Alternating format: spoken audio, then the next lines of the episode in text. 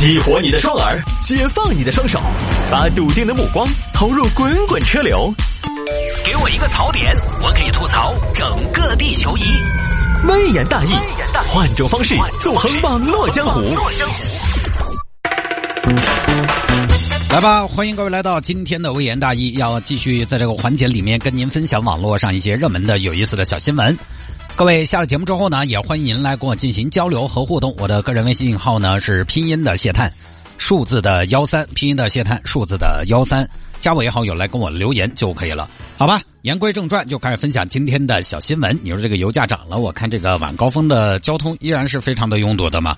看来或将对大家的生活影响不是太大。不过刚刚过去这个周末呢，我是一方面呢也是成都降温，另外一方面呢，从这个油钱的成本的角度出发，突然意识到呢，非必要不出门。因为刚好也降温嘛，天气不是太好，就觉得成都刚刚过去这个周末的两天的天气呢，不值得我去动用我的九十五号汽油，所以宅家不出门吧。力省九十五号五六升，我觉得也挺好的。大家出门显得更慎重了。但是上下班通勤这个确实是没办法。还是之前我们在节目当中讲到那样，油价怎么涨？那涨到十块钱一升，你这个上下班公共交通工具，它的时间成本太高，或者说不足以满足你的上下班通勤的需求，那该开车还不是只能开？好吧，就不多说了啊。哎呀，天气。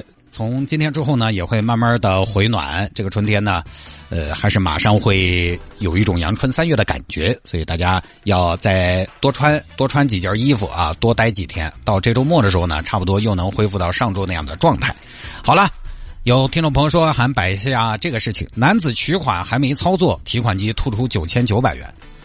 还有这样的好事情，是哪里的取款机这么乖巧懂事？真是一个可人儿。这个事情发生在江苏，江苏一个郑先生前段时间呢去 ATM 机准备去取钱，刚刚站到 ATM 机前，突然那个 ATM 机呢就开始吐钱出来了。哇哇啊啊！什么情况？来人呐！来人呐！ATM 机怎么吐了？哦呦，这是吐的什么呀？我去！啊，吐的不是中午的饭，也不是中午的面结结，吐的是钱呢！难道现在已经可以用意念取钱了吗？我也取不了这么多呀，这谁的钱呢？是我的吗？不是我的的话，那是谁的呢？这个取款机附近也没人呐，来历不明的银行的钱不能要啊！报警吧，火速报警！民警赶到现场，警察同志，你们可终于来了！怎么了？这个 ATM 机它刚刚吐了，ATM 机吐了，怎么吐的？就是这样吐的，是这样吐的吗？这 ATM 机肠胃不好，喝多了呀？不是，我。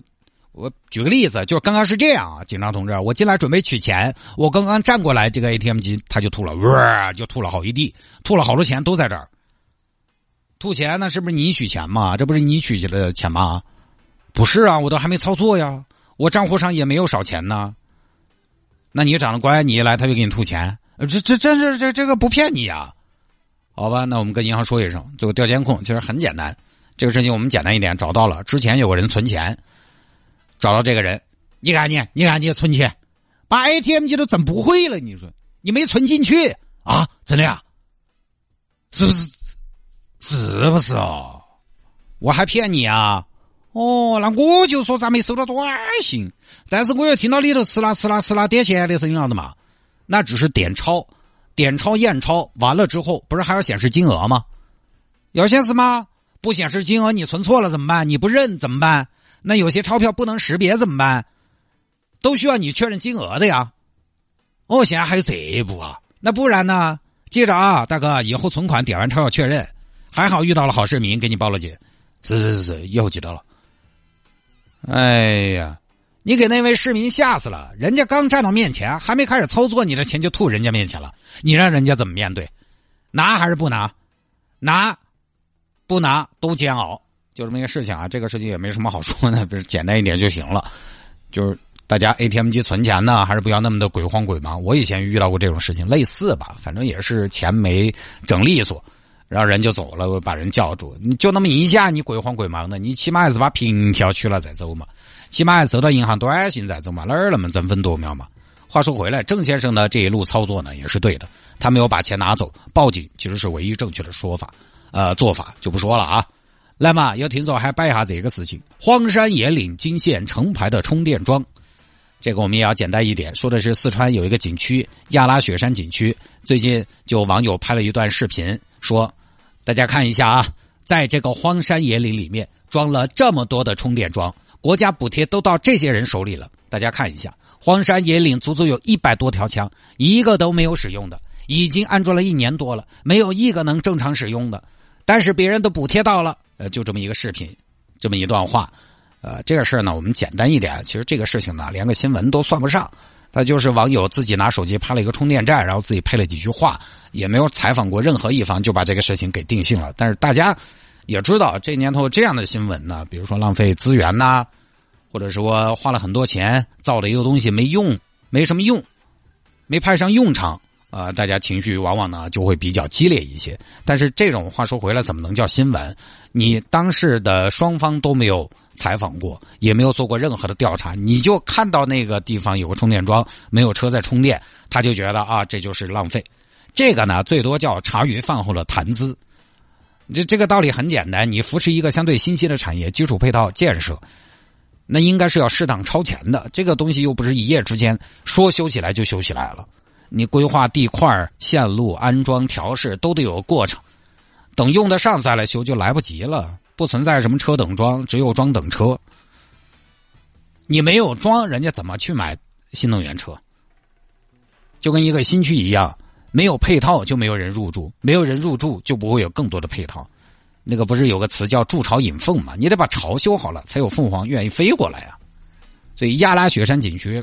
主要它这个其实这个景区也就辐射成都平原、四川盆地，那么多电动车来了，能在景区补满电，它就可以打来回了。而且人家景区未来也会有景区大巴，不说大家的私家车，人家的景区电动大巴它也需要充电。你不能因为人家这暂时没有车来充，暂时还没有启用，就是人家骗补。